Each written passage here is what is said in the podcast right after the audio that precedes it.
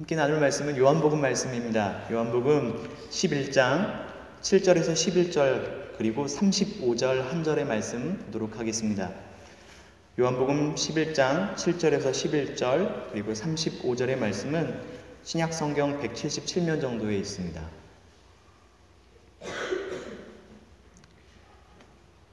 하나님의 말씀 함께 교독하신 후에 35절 말씀은 함께 읽도록 하겠습니다. 제가 먼저 7절을 읽도록 하겠습니다. 그 후에 제자들에게 이르시되 유대로 다시 가자 하시니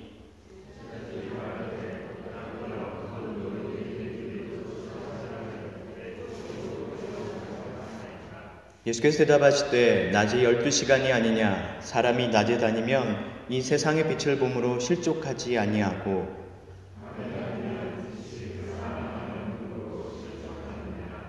이 말씀을 하신 후에 또 이르시되 우리 친구 나사로가 잠들었도다. 예수께서 눈물을 흘리시더라. 아멘.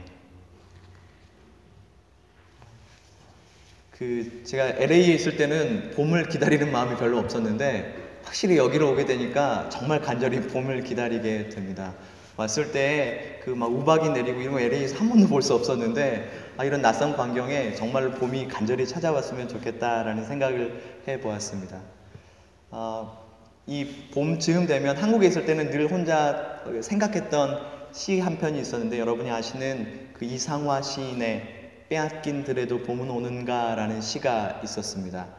일제 강점기에 마치 어, 민족의 봄이 없어져서 아니 봄이 찾아올 들을 빼앗겨 버려서 그 슬픈 마음을 노래했던 그 시, 시를 늘 생각하면서 묵상하게 되었었는데요. 어, 이 사순절에 참 어울리는 시가 아닌가 생각이 들었습니다. 그러면서 그 시를 묵상할 때마다 나는 우리 주님이 선물하실 그 봄이 그 들이 내 안에 준비되어 있는가라는 걸 늘 생각해 봤습니다. 여러분, 여러분은 우리 주님이 선물하실 봄을 맞이할 여러분의 들이 준비되어 계십니까? 오늘 이 함께 여러분과 나누고 싶은 이 말씀은 예수님께서 순환을 당하시기 얼마 전에 바로 전에 일어났던 그 사건입니다. 그래서 이 사순절에 묵상하기 좋은 하나님의 말씀인 것 같아서 여러분과 함께 이 말씀 안에서 교제하려고 합니다. 이 오늘 본문의 말씀이 되는 어, 배경이 되는 그 말씀은 사실 10장 22절에 보면 그 시기가 기록되어 있는데요. 10장 22절에 보면 요한복음 10장 22절에 예루살렘의 수전절이 이르니 때는 겨울이라 라고 하는 시간적 배경을 요한이 기술해 주고 있습니다. 유대인에게 있었던 그이 수전절이라고 하는 명절입니다. 이 수전절이라고 하는 명절은 그 시리아의 안티오쿠스 에피파네스라고 하는 왕이 있었는데 그 왕이 예루살렘 성전에 어, 번제단의 제우스 동상을 세웠습니다. 여러분 이게 얼마나 이스라엘 백성들에게 치욕적인 사건입니까? 하나님의 성전 안에 이방 신인 제우스 성전이 성상이 그 위에 서 있게 되었습니다. 그래서 이 성전을 더럽힌 것을 보고 참다 못한 사람들이 BC 164년경에 이스라엘의 유다 마카비가 군사를 일으켜서 수리아의 그 모든 군대를 물리치고 어, 제우스 성상을 다 물리치고 성전을 정화하여서 다시금 하나님께 봉헌 드린 절기 그리고 이날을 기념한 날들이 수전절 마카비라고 하는 어, 그런 절기입니다. 아, 이 하누카라고 하는 절기입니다. 이 어, 8일 동안 지키는데요. 이 8개의 촛대에 하나씩 촛을 켜가면서 이 8일 날을 이스라엘 백성들이 명절로 지킵니다. 그래서 이 하누카를 수전절을 빛의 절기라고도 부르기도 합니다. 이 수전절에 예루살렘에 예수님께서 지금 오신 겁니다. 그런데 이 예루살렘에 오신 예수님께 큰 위험이 하나 닥칩니다. 10장 31절에 보면 유대인들이 다시 돌을 들어서 예수를 치려고 한다는 것입니다. 돌을 들어서 예수를 치려고 한다는 그 의미는 지금 예수님을 죽이려고 한다는 것입니다. 근데 예수님께서 왜 이렇게 유대인들이 돌을 던지려고 하는 그런 공분을 샀는가 하면 성전 안에서 나누었던 어떤 한 이야기 때문입니다. 그 이야기가 무엇이냐면 본인이 하나님의 아들, 나와 아버지가 하나이다라고 하는 이야기를 한 것입니다. 그래서 유대인들이 보기에는 이것은 신성 모독죄에 해당합니다. 레위기 율법에 따르면 거짓 선지자가 나타날 때에는 그 거짓 선지자를 처단하는 방법이 돌을 들어서 그 사람을 죽이는 것이었습니다. 그러니 지금 유대인의 절기 명절에 이 한우카의 수전절에 성전에 나타나서 내가 하나님과 하나다. 내가 하나님의 아들이다라고 하는 독특한 말을 하니 이들에게 있어서 이 사람은 거짓 선지자였고 거짓 선지자를 처단하는 방법으로 돌을 들어 쳐서 예수님을 죽이려고 했습니다. 사람들이 자기를 죽이려고 하는 그런 살해의 위협을 느끼신 예수님께서는 33절에 어, 39절과 40, 10장 39절 40절에 보면 그 사람의 손에서 죽음을 피해서 요단강 건너로 잠시 몸을 피하시다고라고 기록하고 있습니다. 사람들이 돌을 쳐 죽이려고 하니 그 죽음의 위협과 살해의 위협으로부터 벗어나서 요단강을 건너 자신의 몸을 피하신 것입니다. 그렇게 요단강을 건너 왔는데 그곳에서 어떤 한 사람이 찾아와서 급한 소식을 하나 전합니다. 마리아와 마르다와 이 나사로 형제는 예수님께서 아주 가까이 지내시면서 예루살렘에서 사역을 할 때마다 늘 그곳에서 머무시고 마르다와 마리아와 나사로는 예수님의 사역을 물심양면으로 도우면서 예수님이 친 형제자매나 다름없었던 사람입니다. 그런데 마르다와 마리아가 지금 오라비 나사로가 죽게 되었다고 급하게 지금 신방을 와달라고 이 위중한 상황이 우리와 함께 해달라고 예수님께서 예수님께 그렇게 사람을 보내서 소식을 전했습니다. 여러분 이러면 어떻게 해야 됩니까? 빨리 신방 가야 됩니다. 우리 신목사님은 그러지 않으시겠죠. 성도님들의 위중한 상황과 어려움이 있으면 소식을 전할 때마다 늘 그 자리에 함께 계시는 그런 분이실 겁니다.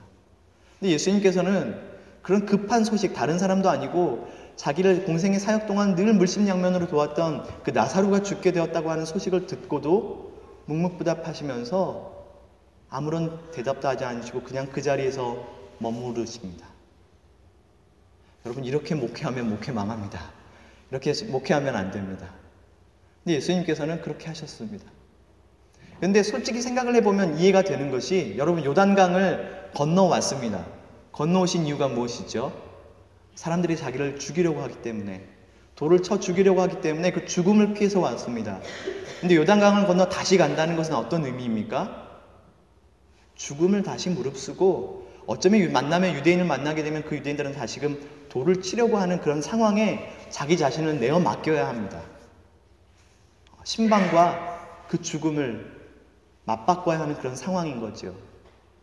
그러니 예수님께서 그 자리에 머무르셨다라고 하는 것 인간적으로만 생각해도 죽을지도 모르니 그 자리에 머무르실 수 있겠구나라는 생각을 합니다. 근데 예수님께서는 단순히 그런 우리와 같은 인간적인 생각으로 죽음 때문에 두려워서 그곳을 가지 않으신 것이 아니라 얘기하시길 이 병은 죽을 병이 아니라 하나님의 영광을 나타낼 인자가 영광을 받을 병이다라고 얘기하십니다. 사람들이 이해할 수 없는 이야기를 예수님께서 하시면서 그곳에서 이틀을 더 유하시고 머무르십니다.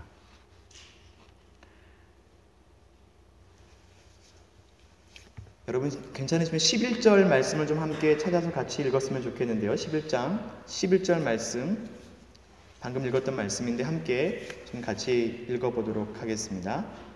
11장 11절입니다. 이 말씀을 하신 후에 또 이르시되 우리 친구 나사로가 잠들었도다. 그러나 내가 깨우러 가노라. 이틀 동안 그렇게 묵묵부답하셨던 예수님께서 제자들에게 이야기합니다. 다시 유대로 가자라고 얘기하십니다. 방금까지는 이틀 동안은 아무 말도 안 하시고 요지부동하신 예수님께서 방금까지 자기를 죽이려고 살해의 위협을 어, 보였던 그 유대인들이 가득한 그 유대로 제자들을 향해서 가자고 얘기하십니다. 근데 가자고 하신 그 이유가 무엇이냐면 11절에 보면 우리 친구 나사로가 잠들었도다. 그런데 그 친구를 내가 깨우러 가겠다라고 얘기하십니다. 예수님께서 지금 다시 유대 땅을 가신 이유는 친구 때문입니다. 우리 친구 나사로. 친구 나사로 때문에 예수님은 지금 죽을지도 모르는 그 상황에 자기의 몸을 내어놓겠다는 것입니다. 요한복음 15장 13절 이 사건이 있고 난 뒤에 보면 제자들과 함께 예수님께서 제자들에게 이런 얘기 하십니다. 사람이 친구를 위하여 자기 목숨을 버리면 이보다 더 큰 사랑이 없나니.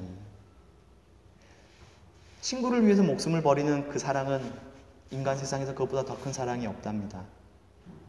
예수님께서는 지금 나사로 우리 친구를 위해서 자기가 죽을지도 모르는 상황에 나아가시겠다는 겁니다. 그리고 예수님께서는 지금 나사로의 집을 향해 베다니를 향해 갑니다. 이 베다니는 예루살렘과 한 1마일 정도 떨어진 거리에 있습니다. 나사로가 무덤에 장사됐다는 소식을 장사된 지 나흘째 되는 날 예수님께서 그곳을 찾아가셨습니다.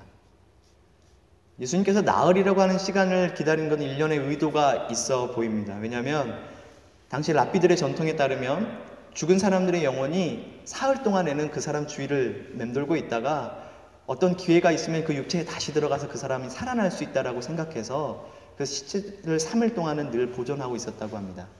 근데 지금 나흘이 지났다라고 하는 것은 이 사람은 당시의 전통에 따르면 완전히 소생할 가망이 없는 정말로 죽음 그 상태에 이르렀다라는 것입니다. 그 시간에 예수님께서 베다니를 향해 찾아갔습니다. 그리고 그 베다니에 예수님이 오신다는 소식을 들은 마르다가 먼저 마을 어귀까지 예수님을 버선발로 와서 찾아가서 그간의 이야기를 나누면서 섭섭한 마음, 예수님께서 지금 때를 놓치셨다고 실기하셨다고 얘기하시면서 왜 먼저 오셔서 이 나사로를 살리지 않으셨냐라고 얘기를 합니다. 그러자 어, 예수님께서 어, 이 마르다에게 얘기하면서 부활에 대한 이야기를 하십니다. 그리고 우리가 부활절에 늘 인용하는 말씀이죠. 11장 25절 26절에 보면 나는 부활이요 생명이니 나를 믿는 자는 죽어도 살겠고 무릇 살아서 나를 믿는 자는 영원히 죽지 아니하리니 이것은 내가 믿느냐라고 얘기하시면서 부활을 이야기하십니다. 이 전에 질문에 마르다가 대답하면서 죽음 이후에 종말에 올 부활을 자기가 믿는다라고 하면서 그 부활 신앙을 고백했거든요. 근데 예수님은 당신께서 지금 자신이 지금 부활이다라고 얘기하시면서 미래에 올 부활이 아니라 부활의 현재성, 내가 지금 부활을 가지고 너와 함께 있고 그 부활로 인해서 나사로가 살아날 영광을 볼 것이다 라고 마르다에게 부활의 현재를 선포하십니다. 여러분, 우리 그리스도인들은 어떤 사람들입니까? 우리 기독교인들은 어떤 사람이냐면, 우리가 믿는 주, 그리스도라고 하는 그 예수께서 부활하신 분이고, 부활의 현재에 살아가며 동참하는 사람들이 바로 그리스도인들입니다. 우리 그리스도인들에게 부활은 죽음 이후에 나타날 현상이 아니라 그 부활의 몸을 입고 우리와 함께 하시고 성령으로 인해서 그 부활의 현재에 동참하고 있는 사람들이 바로 그리스도인들입니다. 그래서 우리 그리스도인들은 죽음을 넘어서 살아가는 사람들이죠. 여러분은 부활의 현재 안에 살아가고 계십니까? 언니 마르다가 지나가고 났더니 동생 마르다가 언니와 교체해서 또 마을 어귀에 계신 예수님 앞에 와서 한바탕 서른 마음들과 섭섭한 마음과 때를 놓친 예수님에 대한 실망을 표현합니다. 그리고 이 마리아가 어, 예수님을 향해 나아가는 모습을 보고 조문객들은 이 사람이 또 오라비가 그리워서 또 울러 가느냐라고 생각하면서 그 마리아를 또 쫓아서 함께 왔던 것 같습니다.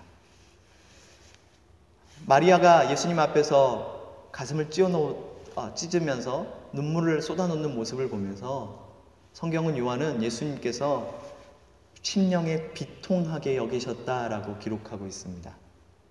마리아의 모습을 보고 마리아의 우는 모습을 보고 또 함께 울고 있는 그 조민국들의 모습을 보고 예수님께서 심령에 비통하게 여기셨다라고 기록합니다. 여러분 이 비통이 여기셨다라는 그 원어를 타라세인이라고 하는 단어를 쓴답니다. 이 타라세인이라고 하는 단어가 이 말이 콧김을 이렇게 내뿜을 때 쓰는 그런 단어인데 사람이 주어가 되면은 뭔가 분노하고 화를 낼 때 이 타라세인이라고 하는 단어를 씁니다. 이 단어가 복음서에는 예수님께서 귀신을 쫓아낼 때에 이 타라세인이라고 하는 어, 단어를 썼는데요. 지금 이때에 이 장면에서 예수님께서 그 비통이 여기신 마음이 화를 내고 분을 내다라고 설명할 수 있습니다. 예수님 생각하면 억울하죠. 다시금 생각해도. 죽음을 무릅쓰고 친구를 위로하려고 왔는데 그 예수님을 마을 어귀에 서서 언니와 또 동생이 또 동생의 친구들이 와서 예수님에게 다 원망을 쏟아놓는 겁니다.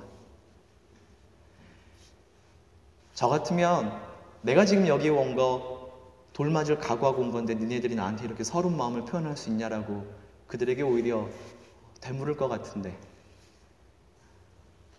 그런데 예수님께서는 그런 마음으로 지금 비통하고 화를 내고 계시는 것이 아니고 죄로 인해서 그 죄로 갇혀 죽음 앞에 무기력할 수밖에 없는 그 인간의 실존을 보면서 죽음의 세력의 영향력 아래 있는 그 사람들의 실존을 보면서 그것을 보면서 그 세력들을 향해 그 죽음의 영혼들을 앞에 예수님께서는 분노하시며 심령하에 비통이 여기심이 있었던 것입니다. 그래서 예수님께서는 마리아의 인도를 받아서 그 사람들과 함께 나사로의 무덤 앞에 이제 이르게 됩니다. 이 장면에서 아마 친구약 성경을 통틀어서 가장 짧은 성경 구절이 아닐까 생각이 되어집니다. 11장 35절 우리가 함께 읽었던 단어 어, 구절인데 예수님께서는 눈물을 흘리셨다라는 구절. 영어 성경으로는 한 문장인데요. Jesus wept. 예수가 우셨다. 우시는 예수님. 여러분 예수님 좋아하시죠? 저도 예수님이 참 좋습니다. 예수님이 좋으신 이유는, 좋은 이유는 인간의 실존을 몸을 입고 오셔서 공감하시고, 체휼하시고, 그리고 그들의 고통을 무기력하게 그냥 바라보시는 분 아니라 함께 울어주시는 분이기 때문에 저는 예수님이 우는 예수님이 좋습니다. 친구를 위해서 울 줄 아는 예수, 그렇게 한참을 우시는 그 예수님이 그냥 그 슬픔과 아픔에 공감할 뿐만 아니라 친구의 슬픔과 아픔과 그 슬픈 사연을 넘어서서 그 슬픔의 근원이 되는 그 사건을 해결해 주십니다. 울음을 그치신 예수님께서 이제 나사로가 잠들어 있는 그 무덤 앞에 서셔서 단호하게 사람들에게 이야기합니다. 돌을 옮겨 놓으라고. 그 돌이라고 하는 것은 이 세계와 저 세계, 생명과 죽음, 빛과 어둠을 가로막고 있었던 그 장막이었는데, 그 한계였는데, 그 문턱을 이제 치워버리라고 예수님께서 말씀하십니다.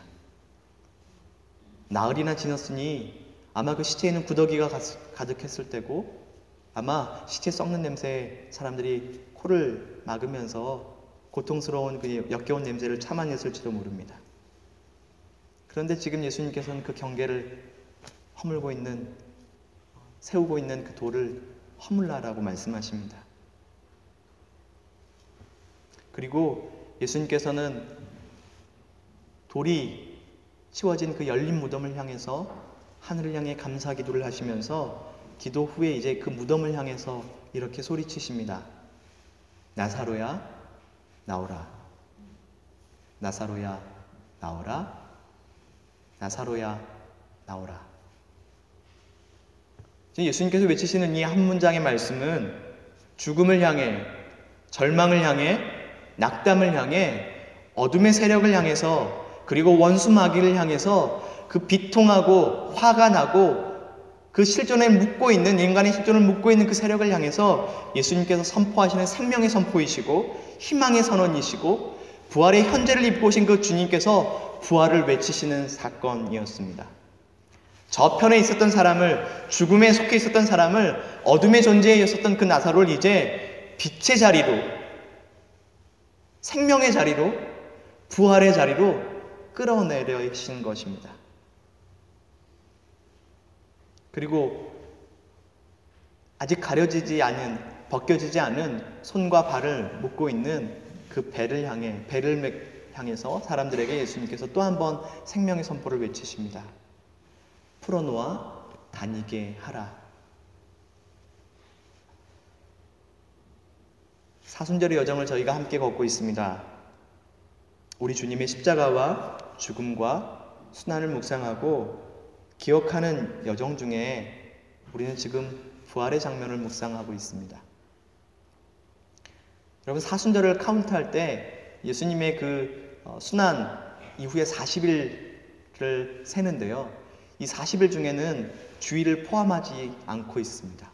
그러니까 주일을 빼고 40일을 세워서 한 46일 정도가 되는데 이 사순절의 이 고통과 주님의 죽음을 묵상하는 이 시간에도 이 주일만큼은 초기 그리스도인들은 계속해서 예수님의 부활을 기억하고 기념하는 날로 보냈습니다. 그래서 부활은 우리의 고난과 순환과 예수님의 그 죽음을 이루는 그 묵상의 여정 중에도 현재로 우리와 함께 하고 있습니다. 다시 한번 본문의 말씀을 생각하면서 우리 예수님을 생각해 볼 때 여러분 우리 예수님은 어떤 분이십니까? 우리 예수님은 친구를 위해 죽을지도 모르는 그 자리를 서슴치 않고 다가가시는 분이십니다. 그리고 우리 예수님은 어떤 분이십니까? 우리 예수님은 친구를 위해 오해와 비난과 수모를 기꺼이 받아내시는 분이십니다.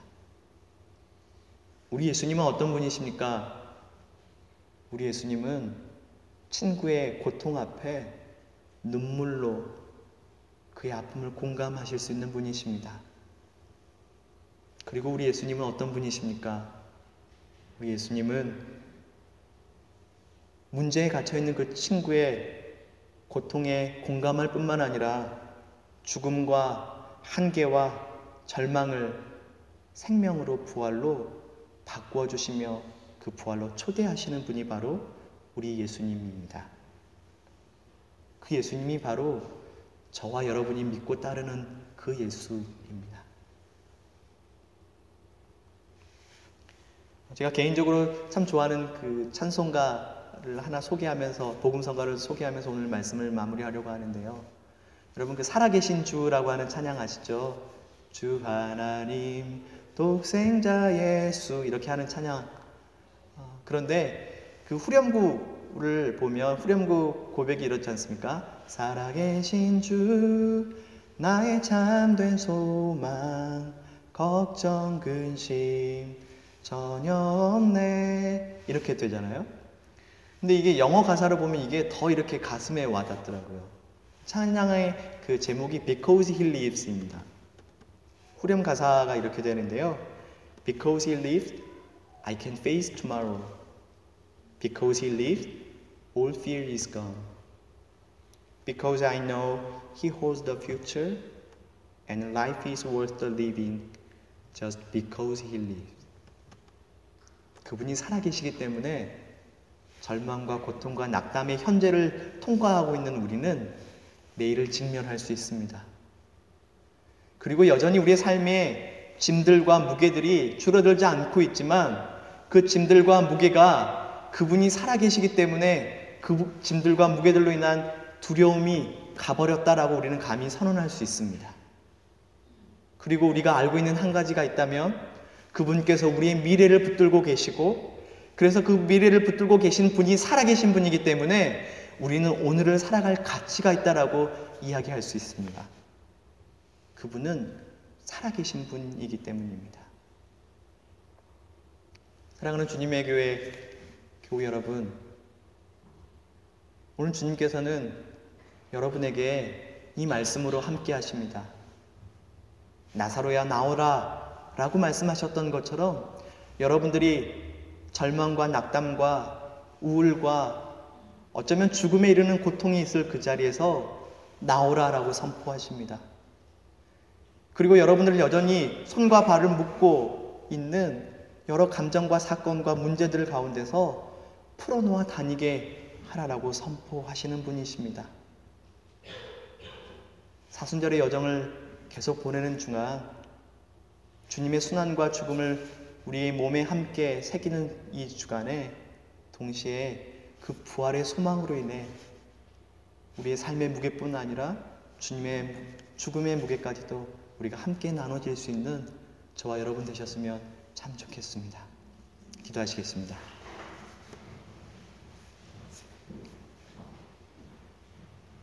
하나님, 친구를 위해 자기 목숨을 내어놓으신 예수님, 그리고 친구의 그 문제 앞에 눈물로 공감하신 예수님, 그리고 그 친구의 문제를 해결하시며 풀어주시는 예수님, 그 예수님이 우리의 예수님임을 고백합니다. 그 주님의 죽음과 순환과 아픔의 여정에 우리 또한 동참하며 친구를 위해 몸을 내어주셨던 것처럼 우리 또한 우리에게 맡겨진 사람들에게 우리의 생명과 몸을 내어줄 수 있는 주님의 교회 성도들 되도록 주님 함께 하여 주옵소서 예수 그리스도 이름으로 기도드리옵나이다. 아멘.